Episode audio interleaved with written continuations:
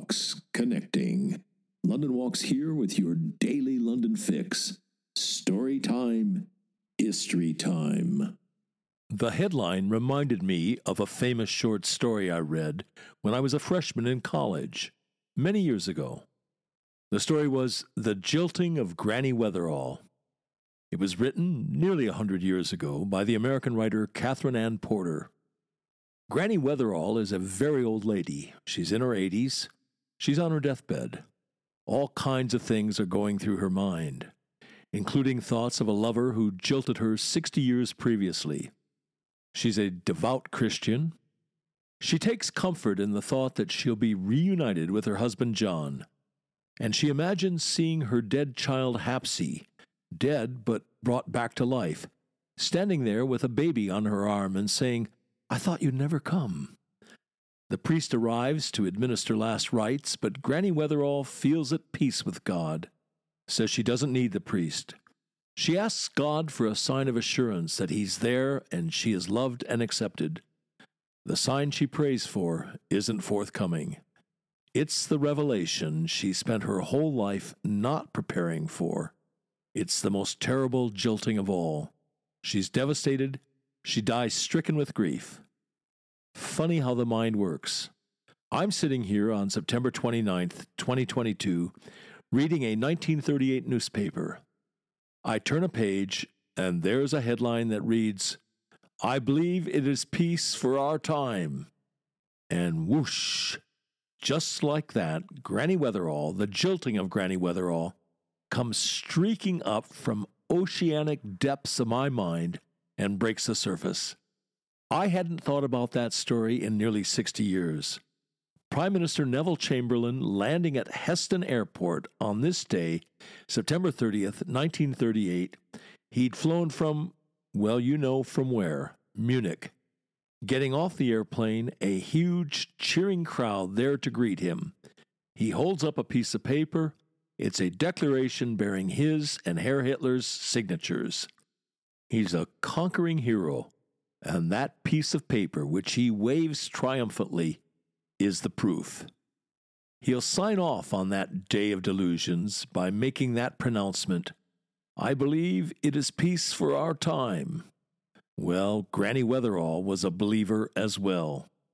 Chamberlain believed a surrender at Munich would do the trick. It did the trick all right, but for Hitler, not for peace. He disarmed Czechoslovakia by handing over her powerful frontier defenses to Germany. He'd swung the military balance in Europe decisively in Hitler's favor. He'd paved the way for Hitler's occupation of the rest of Czechoslovakia in six months' time. That was some day's work. The great American novelist William Faulkner said, The past is not dead, it is not even past. Surely he's right. I look at those photos at Heston Airport and then at Downing Street, and it's patently obvious what those people were feeling. And in some very real sense, that's not past. 84 years later, I can feel their joy, their elation, their relief. But the omniscience of the historical vantage point complicates things no end, because you know what they didn't know. You know that for our time, as Chamberlain put it, was not happily ever after. It wasn't even this time next year. If you want to think of peace as quality time, well, their quality time was already carrying a terrible, fast moving, terminal disease. Millions of people were going to be slaughtered in the next seven years. Millions. That figure, that loss of life, is almost inconceivable. If only it were a nightmare. 30% of this country's wealth would be flushed down the war toilet. Its power, its standing in the world, its empire, it would be emaciated on all of those counts. It would be paying its war debts to the United States well into the 21st century, the end of 2006 to be exact. So, this moment, September 30th, 1938, it's bittersweet in the extreme. Let's follow it through, though. Let's go there. And at the same time, be glad that, unlike everybody else there, we can take our leave of the late 1930s and the first half of the 1940s. Well, sort of take our leave. For 33 years, some of the taxes I paid went towards settling that war debt. Anyway, it's September 30th, 1938. We're there, at the airport at Heston. The plane lands. The Prime Minister steps down from the plane. He's greeted by VIPs, colleagues, and foreign representatives, and by that huge, cheering crowd. The Lord Chancellor hands him a letter from the King. Then he makes his short speech. He says, The settlement of the Czechoslovak problem is, in my view, only a prelude to a larger settlement in which all Europe may find peace. Aside here, it was a prelude, all right, but not to what he envisioned. Mr. Chamberlain says, I had another talk with Herr Hitler, and here is a paper which bears his name as well as mine. He then reads the joint declaration. Then it's into the limo for the drive to Buckingham Palace and eventually to Downing Street. Progress is slow because of the surging crowds lining the way. The premier gets ovation after ovation.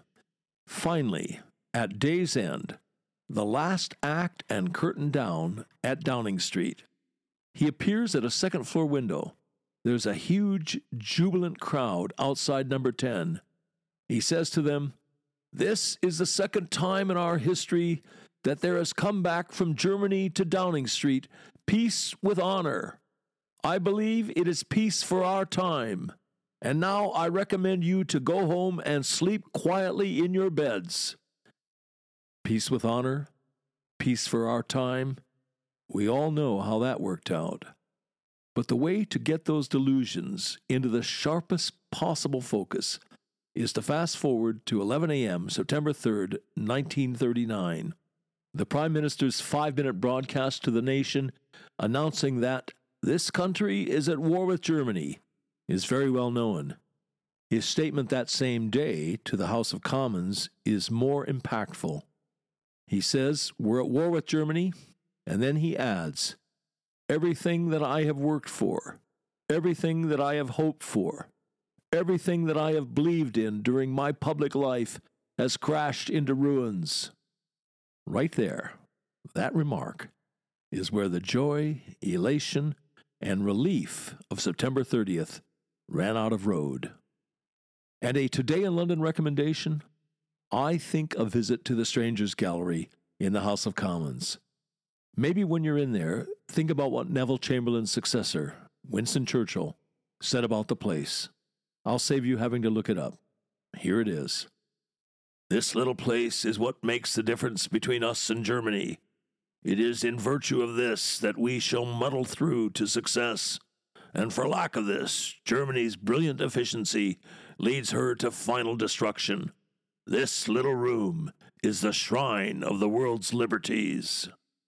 You've been listening to the Today in London History podcast, emanating from www.walks.com, home of London Walks, London's signature walking tour company, London's local, time honored, fiercely independent, family owned, just the right size walking tour company. And as long as we're at it, London's multi award winning walking tour company. Indeed, London's only award winning walking tour company. And here's the secret London Walks is essentially run as a guides cooperative. That's the key to everything. It's the reason we're able to attract and keep the best guides in London.